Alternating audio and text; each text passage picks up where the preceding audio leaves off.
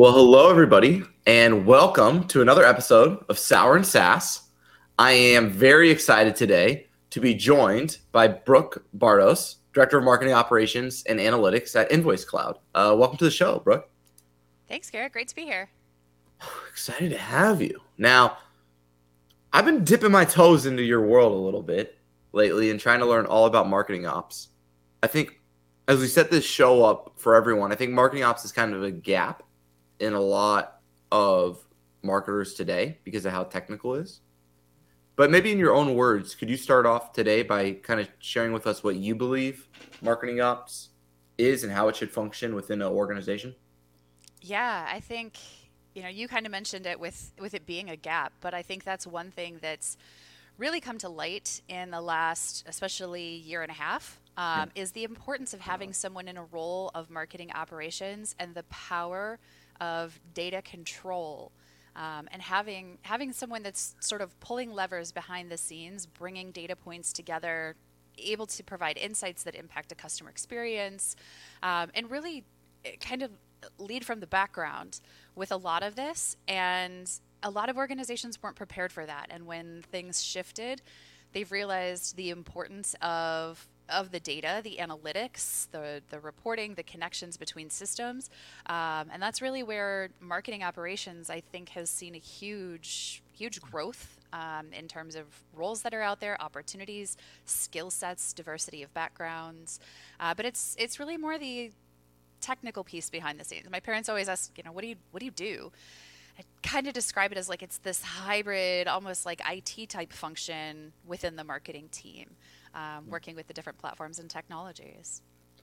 Now, I totally agree with that, but I think the other thing we're trying to overcome, I think a lot of times in marketing operations, is that we're more than just like the data pipeline and the data management. We're also the ones that are making sure the data is driving the success, whether that's through total addressable markets, whether that's through building out your audiences. But I found people only know about marketing ops once a quarter when they try to report and all their numbers are broken. So, yep. what's a better cadence and relationship that organizations should have with their data and with the marketing ops function so that it's not this thing where I think some marketing operation folks get in trouble because there's this perception that, like, when I finally need you, everything's broken. Do you get what I mean? Like, it's like once a quarter, the CMO's like, I got to mute the board tomorrow. Can you tell me how many SQLs we got from APAC? And they're like, right, and they can't grab it. So how do we have a better cadence as marketers with marketing operations so we're more integrated? Yeah, and I think that's where, you know, marketing operations, the data they're reporting, it's going to be different for every layer of the organization. And certainly, yep, your CMO is going to want some executive reporting once a quarter. But I think there's a lot of other areas of opportunity for continual communication, whether that's weekly, biweekly, or monthly, depending on which part of the marketing or sales or business, if you have a, a sales ops team, especially, um, working collaboratively with that group is going to give you the ability to identify problems well before you get to a fire drill at the end of quarter. Uh, but it also is going to let you be able to look at performance week over week and month over month and say, hey, something something isn't matching here with what we expected to see, what we thought we were going to see um, based on previous trends what happened? Is there is there a connection broken? Is there something that didn't go off right that we need to fix? Is there data connections issues? Or is it you know for the marketers is there something that isn't resonating with the audience? Is there a campaign that's not performing well? And marketing operations has the ability to provide those kind of insights. Um, and i think that's the thing is each of those different groups should have different cadences but definitely more than once a quarter yeah. um, to really ensure that that the entire marketing organization is successful all the time. Yeah. I love that. Now it is sour and SaaS. Are you ready? Yeah i'm ready. What do you got Oh, here we go. I got lemon. What are you working with over there? I've got apple. Okay, that sounds better. I want apple. I'm out of apple. I literally this is like my least favorite one, so I'm at the bottom. Here we go. I'm starting with my favorite, so I kind of I'm kind of cheating here. Oh man. It's like legitimately eating a lemon. Oh my god. It's so bad every time. Like I it, it, oh, oh gosh. This is brutal. I haven't had these in like 20 years. I forgot. yeah, like once you stop wearing diapers, you kind of stop eating sour candy. Oh my gosh. Okay. This is savage. I must be a glutton for punishment. it's terrible, right? Okay. There's this weird delineation in marketing ops now. I'm almost calling it growth ops for this reason, which is I believe the greatest opportunities for marketing ops to drive revenue is in life cycle stage improvement. So getting people from SAL to SQL, SQL to op, op to deal, and I the unit economics of it. Right when we focus on acquisition, we're always competing in these auction based environments where our cost per click is constantly going up at a faster rate than our ability to raise our prices or cut our cost of goods sold and thus improve our gross margin. So we have diminishing marginal returns every day on acquisition, yet we can always get better at activation. So I really believe in life cycle stage improvements. However, oftentimes marketing ops and rev ops are almost two different functions that don't talk to each other. So how do you believe this entire revenue operations type team in general should partner with each other and how should the roles work together especially since much of marketing ops actual value occurs technically in sales ops mm-hmm.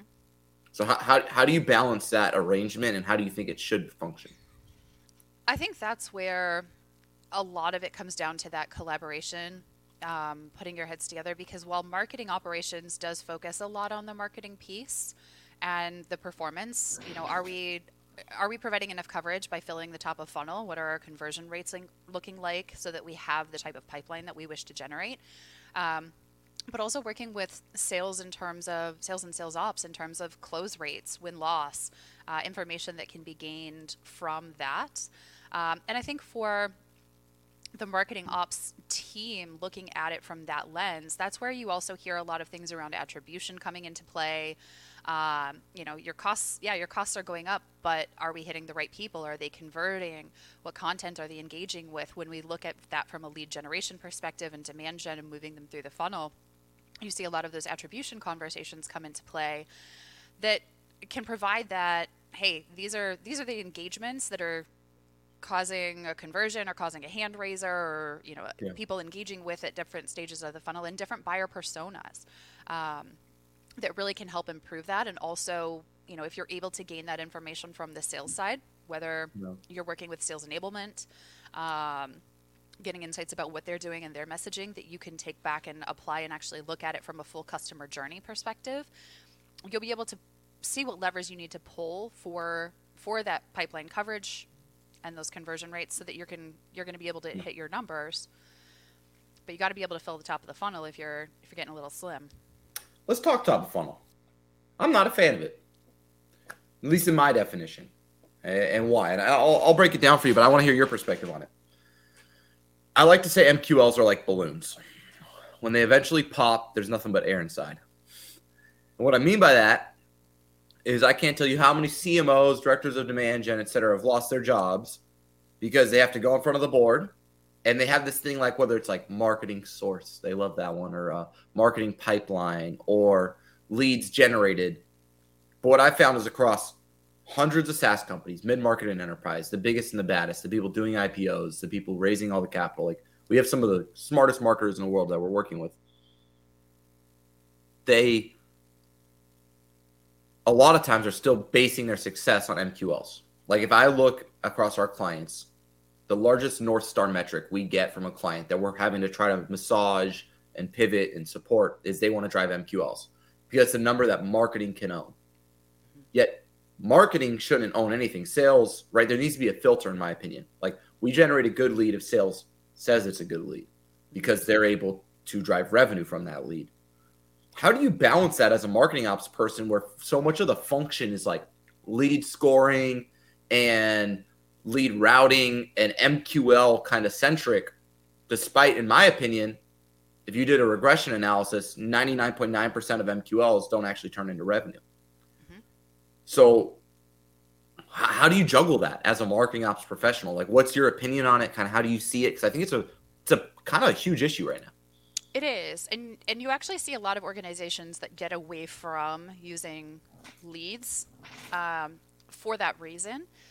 But I think, you know, depending on where you are in the maturity of the organization, I think there's certainly value to it that can be had. It's it's yeah. a conversation, as you mentioned, that's pretty a pretty hot topic.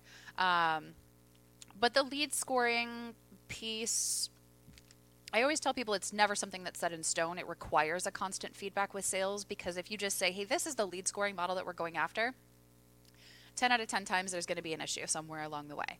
Yeah. You you never get it right the first time out of the gate but it's not. You overweight behavioral, or you overweight from a graphic, or you got this thing that accidentally creates something because you, you missed it, and then it's triggering it, and then SDRs are calling and they don't like it, right? Like that's kind of the game, right? Yep. And that's where you know for lead scoring, I always like to have a, a cap within my lead scoring that only a certain amount can be behavioral and then a certain percentage beha- or demographic and firmographic. Yep. Because otherwise you end up with an intern that has a score of, you know, 2000 points nobody cares. Because they came um, from this account, so the account scored them, but we didn't devalue them because of the title. And so once again the ratio got off and now we're calling interns. Right. But that's where, you know, sort of the next stage with that is looking at things like the account based scoring and looking at engagement across a total account yep. looking at intent triggers, and that can be for prospects, but also even for current accounts. If you've got intent behaviors coming from competitive searches, yeah. Um, those could be potential red flags if you're coming up at a renewal. Mm. I think there's there's yeah. a lot of data points that can come in from a, a scoring type of perspective based on behavior that, that can have a lot of value, not just strictly at the lead level. Well, the thing with leads is they're not bad if you're not paying too much for them. Right. That's where I think we get in trouble. I'm not anti MQL as a concept. I'm anti paying for MQLs because I I used to run sales development mm-hmm. and I called them all myself. They don't have intent. You know what it is, right? You generate those like everybody right now doing like LinkedIn ads loves to do asset downloads. And then you send it to an SDR, the SDR calls, and what do you hear, right? Ah, uh, yeah, they haven't read it yet or they're not interested. Always. But but we paid $45 for it when we could have got that same lead for 75 cents from ZoomInfo with the exact same intent. Mm-hmm. So it's not that MQLs are intrinsically bad, it's that they're intrinsically inefficient if you're paying too much for them in your financial model. Does that make sense?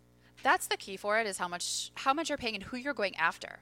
Being yeah. very particular about your audience, tailoring that, you know, if if you are going to do a content download, make sure that that aligns with the rest of your messaging and maybe that's step 1 and you nurture them I am completely with you. There is nothing I hate more than downloading a white paper and then my phone rings two minutes later and I haven't even opened the piece yet. We're all guilty too as a salespeople, right? Like that's such a thing and it makes no logical sense. No, but that's it's like more a turn off, really. Yeah, it is. It's the wrong thing. And I think that's what's broken right now in RevOps is like marketers wanting to celebrate when they shouldn't. Do you get like it's like, look at all these MQLs we drove. I wish sales could just sell better. And it's like, fam, their whole commission, like their whole life is codependent on selling better. Like they're trying to put food on their table. I don't right. think maybe they're not that bad. Right. And I think that's that like dynamic the best organizations have is sales and marketing are working together versus broken organizations where they're like at each other's throats, you know? Well, and marketing really has two clients your outside clients and your inside clients, which is sales the the goal of marketing should be to help sales do their jobs better. And so, you know, maybe that becomes an entry point. They're not ready to pass over. Drop them in a nurture or find other ways to engage, whether that's remarketing or something like that. Like, hey, we'd we'd love to show you a custom demo. Yeah. You know, got some time? And you start to make that a little bit easier to make that decision. If you're calling them right off of the first piece that they haven't even read yet, of course they're going to tell you no on a demo, and you just wasted your sales team's time. Yeah. No, I'm a thousand percent with you. You said something earlier I want to unpack a little bit. Intent data. Mm-hmm. I've found it to just suck. Like I want, I don't want it to suck. I want it to be good, but I mean, I've tried the Bombora lists. I've called them. I don't know where they're getting this data from. Sometimes, like, I mean, I think intent is usually when we think of intent data, we're thinking these people have purchase intent, not educational or informational intent. How do you see intent data evolving? Should I try Bombora again? Am I missing something? Is there a better intent data provider? So for everyone listening right now, like what do you recommend with intent data? Who's the best at it? How do we leverage it? Where does it make sense? Where does it not? Like break that down for us. Yeah, I mean, you know, of course, Bombora is the biggest known name out there, and most of the other organizations that have intent data, if you ask them, it's They use API white from labeled. Bombora. Yeah. It's Bombora. Yeah. Um, so, so that's really you know the the big player in the market and has been for a while. I think it's really in how you leverage the intent data. Are you Yeah. pairing it with other engagements? What are the pages that they're actually viewing or keywords that they're searching? Because that's the thing. I know if, like you said, from an educational perspective, if I weren't out there researching and learning all day, every day, I'd be so far behind because of how fast the technology and the industry evolves. It doesn't necessarily mean I'm there to purchase product, um, but maybe they've got some really great research content that I want to look at. You know, things like visits to a pricing page or a demo page, or looking at your company versus another company type of search intent. Thinking of what your own process might look like and how that might look like for your prospective buyers is going to help you really refine what it is you're looking at in terms of intent. Um, Yeah. to really be think able to see what's actionable from that because otherwise if you just broad base it like oh they they looked at our website who cares maybe they looked at your careers page I think that's the hard part, right? It's like the nuance of it. Because I think the promise Bombora and Intent Data delivers is like, you've got a thousand accounts, but which one do you focus on today? Use our data to figure that out. Mhm. And I've tried it. Like, we have a really good sales and marketing org here. Yep. I haven't seen the intent data be indicative of purchase intent or the hard part too, who had the intent because I think we forget that part. Like we don't know if Sally's the one searching or Susan, and Susan's the one who matters. And unfortunately, Sally's an intern, and Yep. she was actually looking at her careers page, but we can't tell if it was Sally or Susan. Had, is there any way to evolve past that where we actually get purchase intent information beyond maybe just pages and stuff at the individual level? Because I think that's the other hard part too. Is we want to know which individual had intent, not which account, because it's not that easy to sell that way. Yeah, and that's you know that's where intent by itself, living in a silo, isn't effective. It's where you can pair that with other things like digital advertising. Um, you know, maybe you might have we might say, hey, this is this is the account that we're seeing intent, but this is our target audience within that account based on persona. Maybe we might hit them with some advertising.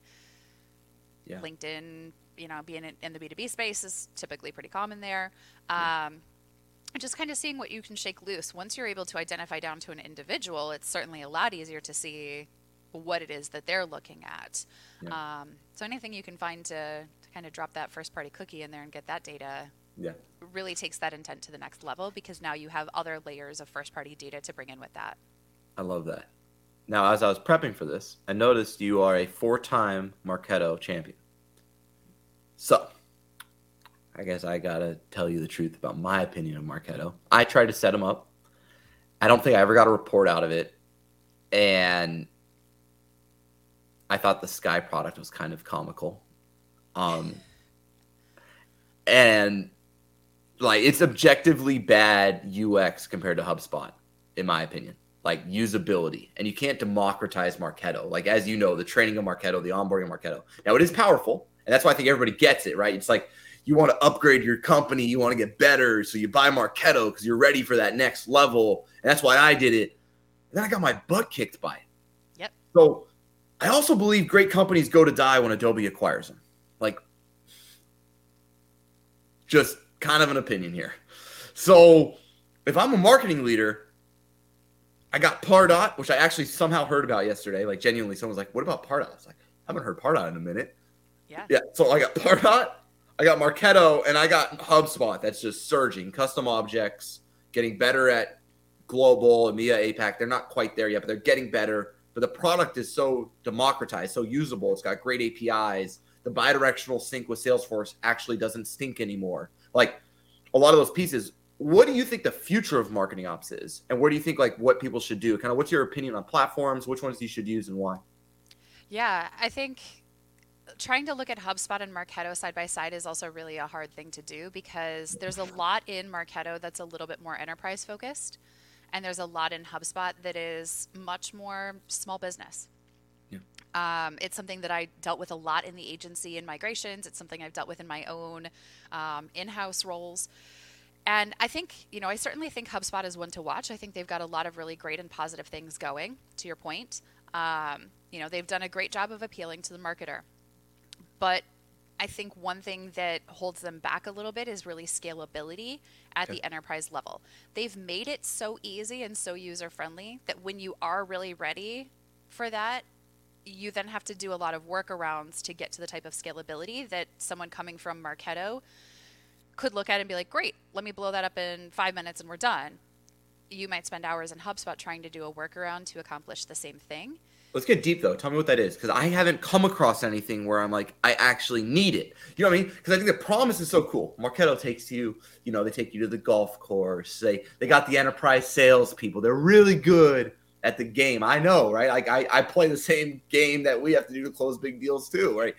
HubSpot doesn't play any of that. They just got their simple software, sign yourself up, kind of figure it out and work.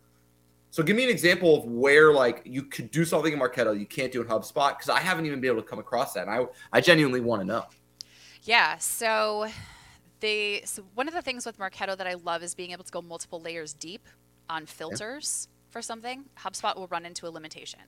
Um, so, for example, if we wanted to have something in our lead scoring model that was somebody visited high intent behavior or high intent pages on our website three times in the last week, you can't do that in HubSpot. You can't go that deep. Marketo will let you go that granular. So that's when we're in, in terms of getting really detailed and really refined, I've run into a lot of walls. The other is program level tokens. Ooh, HubSpot doesn't okay, have deep. Okay, now you're you're you got me going. Okay, program level tokens. What are those? You want to go deep?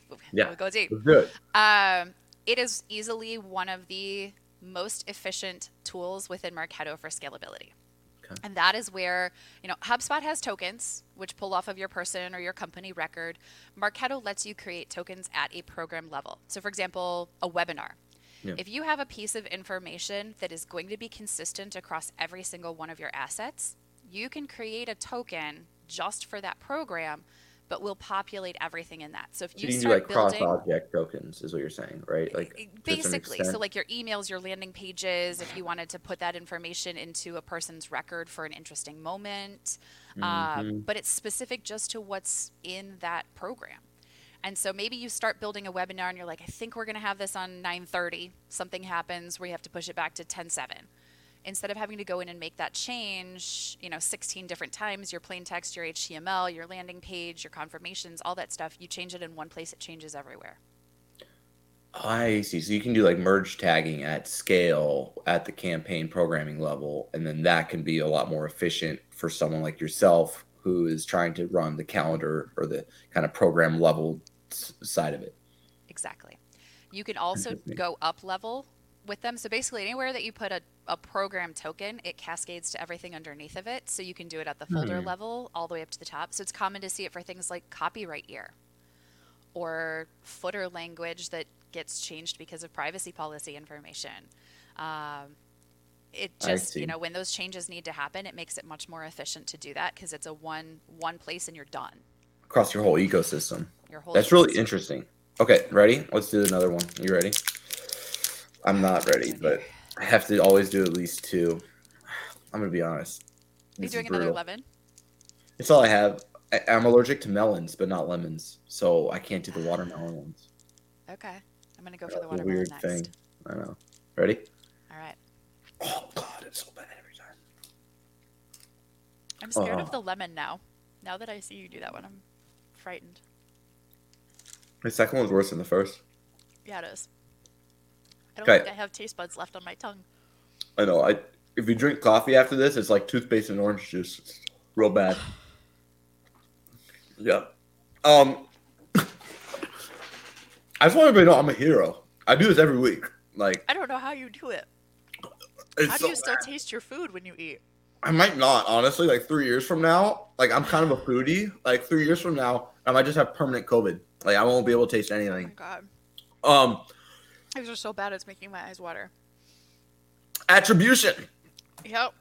Everybody kind of like stinks at it. Um. Yep. universally, like that's like a. You could ask, like, if you ask ten marketers, like, how do you feel about your company's attribution? All ten would like either say it sucks or do this, like, well, um, uh, uh, but nobody's gonna be like, it's great. I'm super confident in it, and it's always accurate.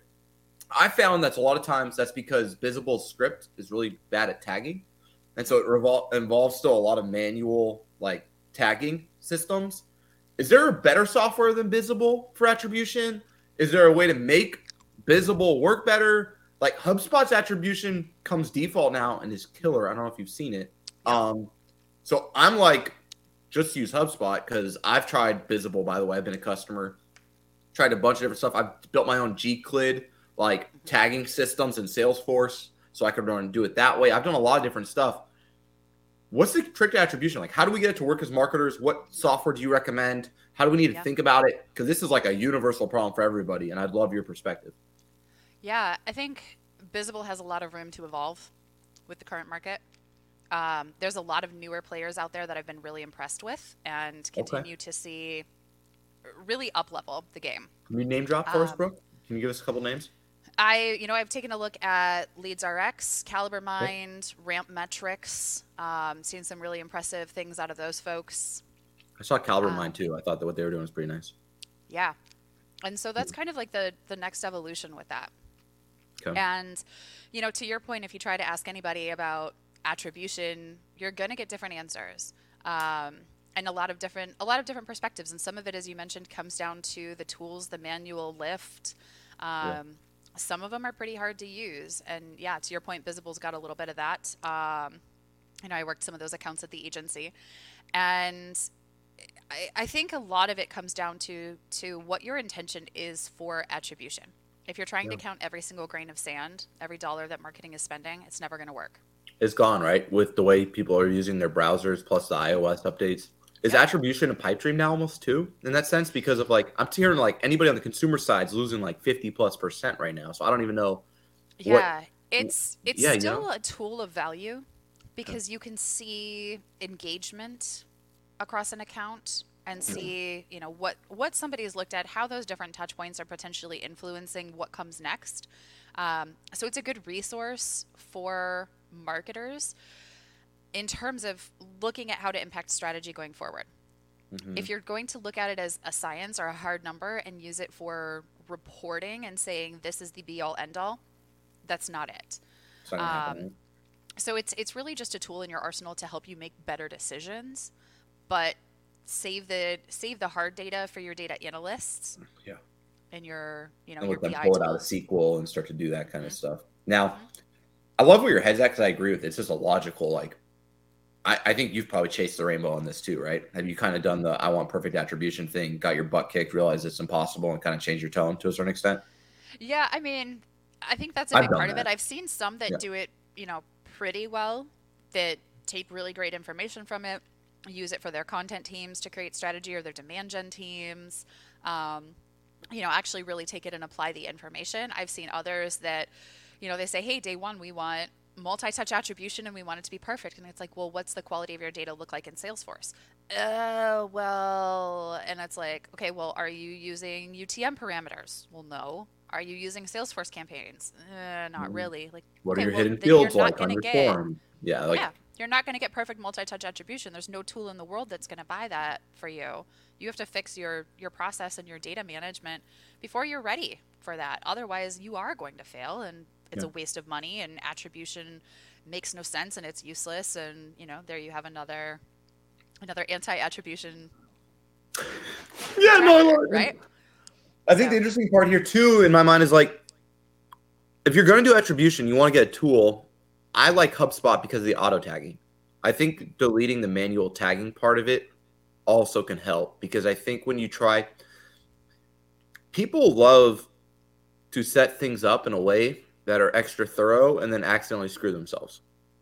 And what I mean by that is like you get these Bizible installs that are like they're measuring everything, but that none of it's significant because you don't even get enough. Like they essentially bucket things so tightly that you end up with a bunch of fallacy if you were to act upon it. Like, ooh, this is working really well. We should do more of this. And you fund it and you're like, oh, it worked really well because it was this. It doesn't work well when it's this, and we grow it.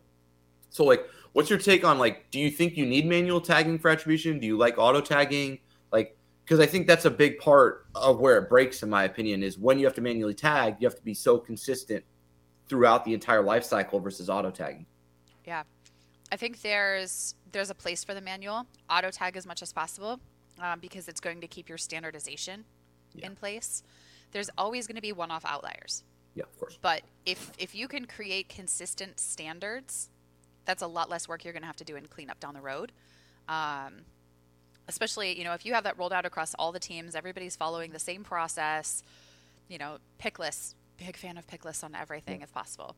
Um, but there's you know yeah there's there's always going to be an outlier a new channel that we tried or something that's a little bit different that's going to require a little bit of manual work it happens yeah is what it is yeah but if you're doing it all the time that's definitely where you're running into needing to have a full-time hire just to run your attribution platform yeah let's talk full-time hires to wrap this up brooke because i want yeah. you to finish off with something i think you can whack everybody in the head with of just information and what i mean by that is let's create a bucket. You're a marketing org that has a $2 million budget mm-hmm.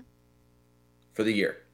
How many full time marketing ops people, as a rough number, should you have per million dollars of budget in marketing in your mind? Is that a half a head? Is that a full head?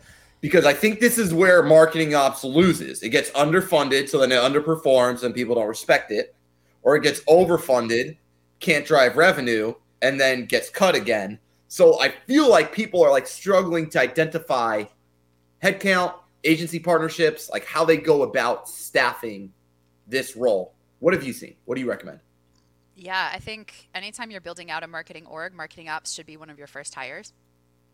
So whether you have a, a couple hundred thousand dollar budget, a couple million dollar budget, there should be somebody in there in marketing ops because if that data isn't speaking well, isn't doing well, marketing's never going to be able to show their impact on the business, and you're not going to get more budget or more headcount.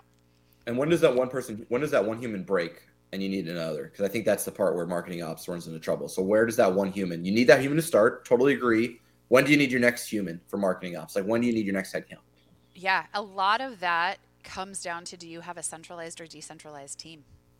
Mm because if you're relying on your marketing operations team to also be building campaigns, you have campaign ops as a part of that, you're going to need separate hires. If you have people that are more empowered to go out and actually build some of those things on their own, and then marketing ops is higher is covering the more technical piece, you can get away with a leaner marketing ops team. So if marketing ops manages the system instead of implementing every change into the system, you can scale. But if you got marketing ops owning the actual campaign creation in Marketo, you're going to need every X amount of campaigns you want to create monthly. You're going to need Y amount of headcount. One hundred percent. If you don't have, if you haven't democratized or decentralized, who is able to add things to the Marketo and yep. run it? Yeah, and that's where you know figuring out from the get go how you want your team structure to be is is going to make the difference because if you have those people that want to take on those responsibilities, great if they don't and you want that to live in your marketing operations team and yeah if you got a, a $2 million budget like that you're going to need your systems admin but you're also going to need your builders your day-to-day more of a specialist type role yeah. um, but somebody that's like a campaign ops campaign builder type of function yeah. um, to be able to support that I love that. Brooke, this has been phenomenal. Thank you so much. Um, getting here for someone with your kind of background and insights, I think is going to be huge for our audience. It was big for myself. So thanks for being on the show. Um, if anyone wants to follow along your journey uh, and what you're doing on social media, uh, what's the best way for them to do that? Yeah, I'm I'm typically on LinkedIn the most, uh, so you can find me there. My rantings on Twitter range from everything from being a mom of a wily five year old to drinking beer on the patio and some occasional marketing stuff thrown in. So I love it. I love it. Well, thank you so much, Brooke. And uh, that's another episode of Sour and SaaS, everybody. Thank you. Thanks, Garrett.